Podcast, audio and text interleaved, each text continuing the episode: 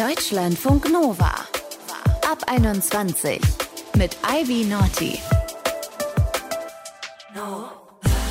Hi, schön, dass ihr am Start seid. Die Festivalsaison ist wieder voll im Gang. Bei einigen MusikliebhaberInnen, da haben sich Tickets aus den letzten drei Jahren angestaut. Vielleicht auch bei euch. Bei Jule Kahn auf jeden Fall. Sie ist Musikjournalistin und liebt Festivals und Konzerte. Wir haben sie heute zwischen ihrem Festival-Marathon erwischt. Seit drei Wochen ist sie am Feiern. Morgen geht's weiter wie sich das für sie anfühlt. Wieder mit tausenden Menschen zu tanzen, egal ob im Sommerregen oder bei 35 Grad. Darüber haben wir gesprochen. Hi Jule. Hi. Schön, dass du da bist. Ja, danke für die Einladung. Was war denn der schönste Moment aus deinen letzten drei Festivalwochenenden? Also der krass emotionalste Moment war tatsächlich bei meinem zweiten Festival. Das ist auch ein Festival, für das ich über Corona zum Beispiel Rettermerch genäht habe, damit dieses das? Festival stattfindet. Also wir haben zum Beispiel damals, als man noch Stoffmasken tragen konnte, aus alten Festivalbändchen und Reststoffen haben wir Masken genäht. Und da war ich halt mit im Maskennäh-Team. Und, und die dann verkauft quasi? Und die hat, hat dann das Festival verkauft als Rettermerch. Also da gab es dann auch noch Pullover und all so ein Kram, aber eben auch ganz viel Handgemachtes selber.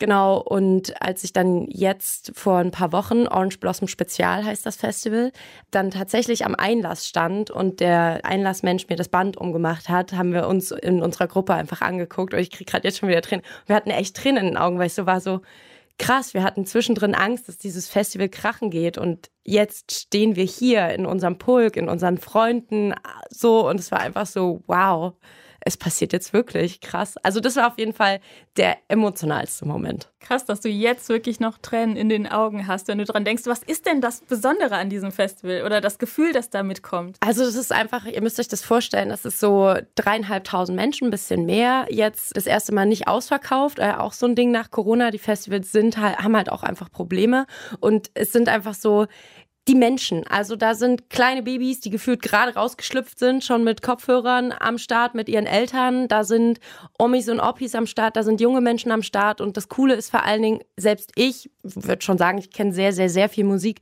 kenne da vielleicht so vier, fünf Bands vom Line-Up und es ist so ein komplettes Entdeckerfestival. Und der Festivalmacher Rembert Stieve von Glitterhouse Records, der ist einfach so ein krasser Musiknerd und er hat so ein gutes Gefühl, dass einfach egal, welche Musikrichtung der dahin bucht, also dieses Jahr war zum Beispiel Doom dabei, dabei, also auch eine sehr schwere Musik und dann irgendeine Singer-Songwriter und dann irgendeine funky Kapelle mit bunten Kostümen und alles Mögliche und es ist einfach immer alles nur gut und der Vibe ist einfach so voll Leben und Leben lassen. Nebenan ist eine Pferdekoppel mit Pferden und es ist einfach so, der Spruch ist immer Welt aus, ob's an und es stimmt.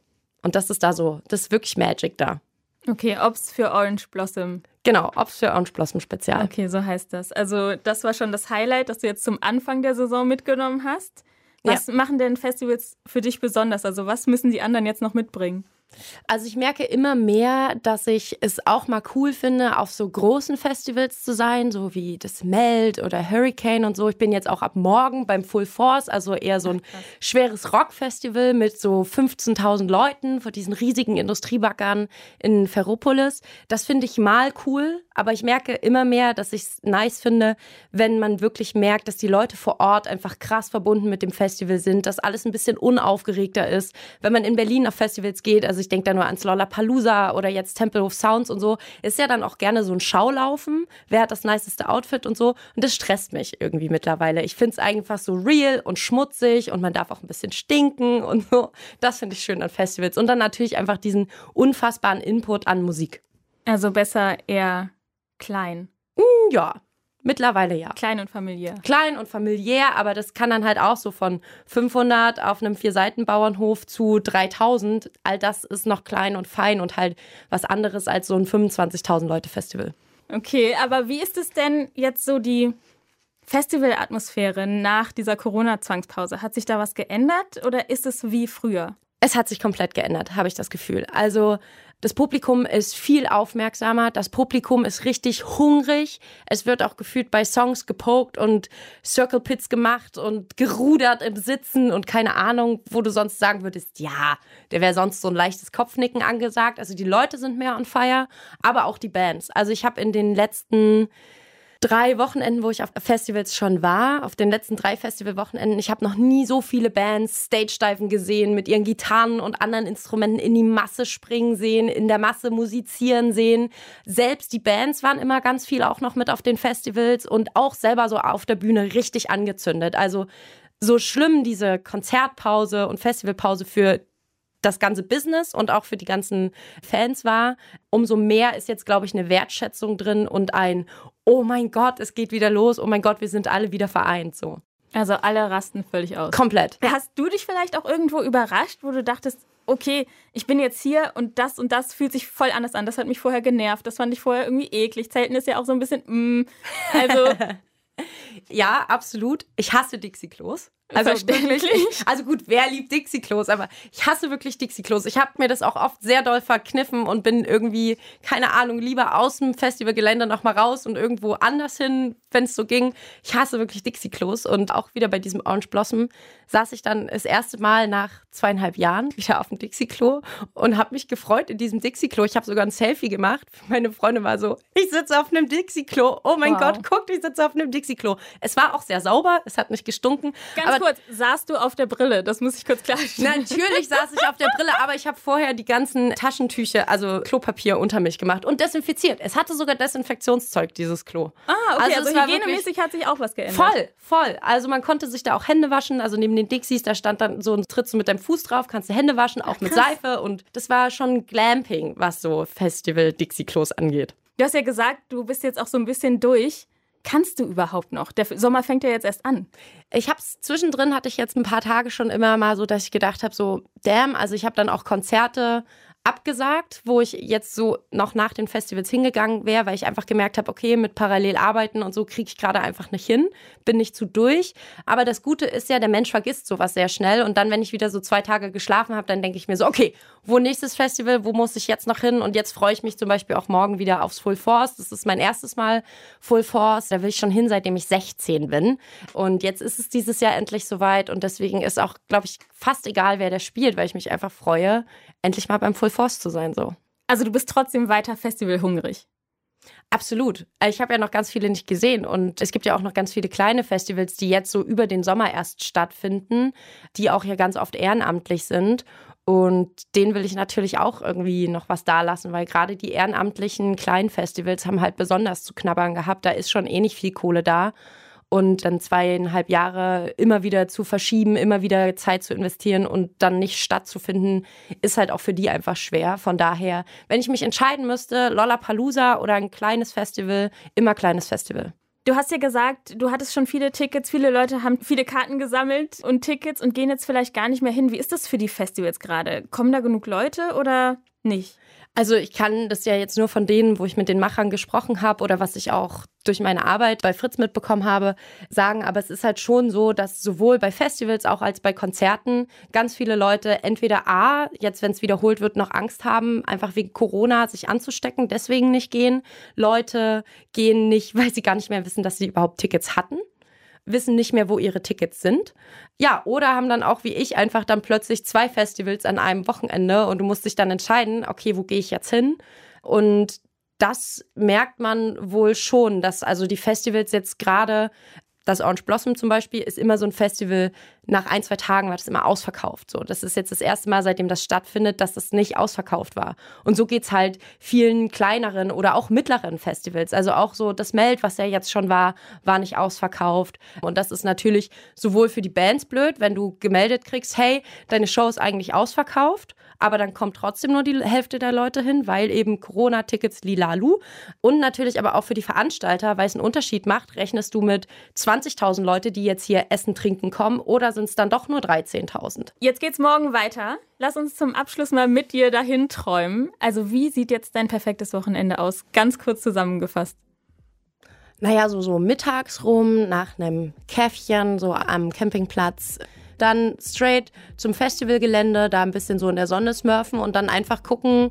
Das ist eigentlich immer so die Vorgehensweise. Ich gucke, welche Bands will ich unbedingt sehen und dann gucke ich, was passiert noch ringsrum. Und dann lasse ich mich wirklich so von Bühne zu Bühne treiben und komme auch mit anderen Leuten super gerne ins Gespräch, dass man nicht nur so in seiner eigenen Gruppe rumhängt und ja, so nach dem Motto, keine Termine leicht einsitzen. Das ist, glaube ich, so das gute Gefühl für ein Festival. Klingt perfekt. Ravioli dabei oder nicht? Auf gar keinen Fall. Da gibt es mittlerweile so viele tolle Essensstände bei Festivals, dass außer Obst und Gemüse irgendwie ich gar nichts mehr mitnehme, sondern auch da wieder dann esse.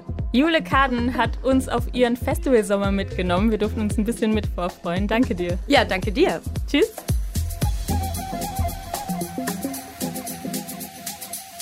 Deutschlandfunk Nova. Wartet ihr schon mal auf dem Melt-Festival oder auf diesem riesigen Ferropolis-Gelände? Das ist da so in der Nähe, ein bisschen weiter weg von Leipzig. Und das ist wirklich eine mega geile Kulisse. Also das ist auf so einer Insel, es ist ein riesiger See drum. Das war früher ein Braunkohletagebau. Der wurde geflutet und diese alten Industrieanlagen, die stehen da immer noch rum. Also Braunkohlebagger, Förderbänder, das ist alles immer noch da, wie so Riesenkräne. Und wenn da die Sonne auf oder untergeht, oh mein Gott, ich kriege Gänsehaut von dem Gefühl. Vielleicht habt ihr es auch schon mal erlebt. Es ist wirklich eine besondere Location. Stadt aus Eisen wird es auch genannt. Stefan aus unserer Deutschlandfunk Nova Community, der ist ganz in der Nähe bei Leipzig aufgewachsen und er fährt seit über zehn Jahren immer aus Meld den Kram den er da mitbringt, hat er bei seinen Eltern gelagert. Deswegen all mein Festival-Equipment lagert bei meinen Eltern in meinem Elternhaus zu Hause in, in meinem ehemaligen Kinderzimmer und warte darauf, jedes Jahr abgeholt zu werden. Angefangen vom, ja, so einen kleinen Wagen, wo man Sachen transportieren kann, ein überdimensionales großes Zelt. Ich bin über zwei Meter groß und äh, wollte schon immer ein Zelt, wo ich drin stehen kann. Deswegen ist es ein großes Zelt. Ich nehme eine riesige Matratze mit.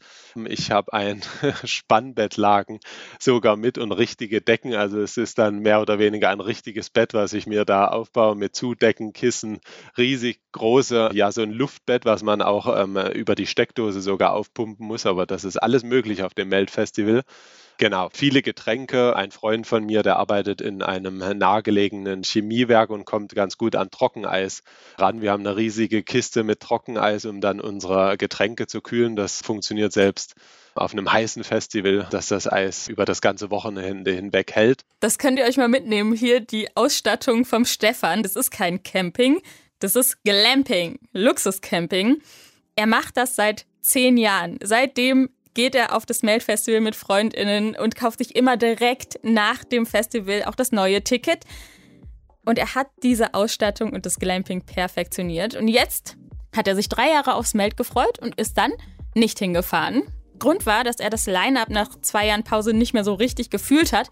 Und er sagt, das ging auch Leuten, die da waren, mit denen er gesprochen hat, ein bisschen so. Von Leuten, die vor Ort waren, die konnten mir das nur bestätigen, dass es deutlich leerer war als die Jahre zuvor. Und ja, ich habe ähm, letztlich das Ticket für einen Stäbchenpreis unter Einkauf angeboten und nicht mal da habe ich es losbekommen. Ist er nicht losgeworden, das Ticket? Vielleicht waren schon alle, die hin wollten, da oder haben es irgendwie nicht mitbekommen, dass Stefan sein Ticket abgibt.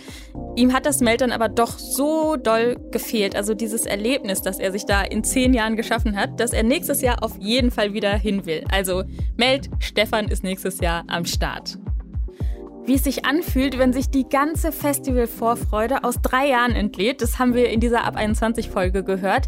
Und wie die perfekte Campingausrüstung aussieht. Festivalsommer. Was wir jetzt alles nachholen. Wenn ihr Gefühle mit uns teilen wollt oder Themen habt, über die wir sprechen sollen, vielleicht sogar mit euch, schreibt uns eine WhatsApp oder schickt eine Sprachnachricht. 0160 913 60 852 ist die Nummer, unter der ihr uns erreicht. Mein Name ist Ivy Naughty. Wir hören uns und bis dahin macht's gut. Feiert schön.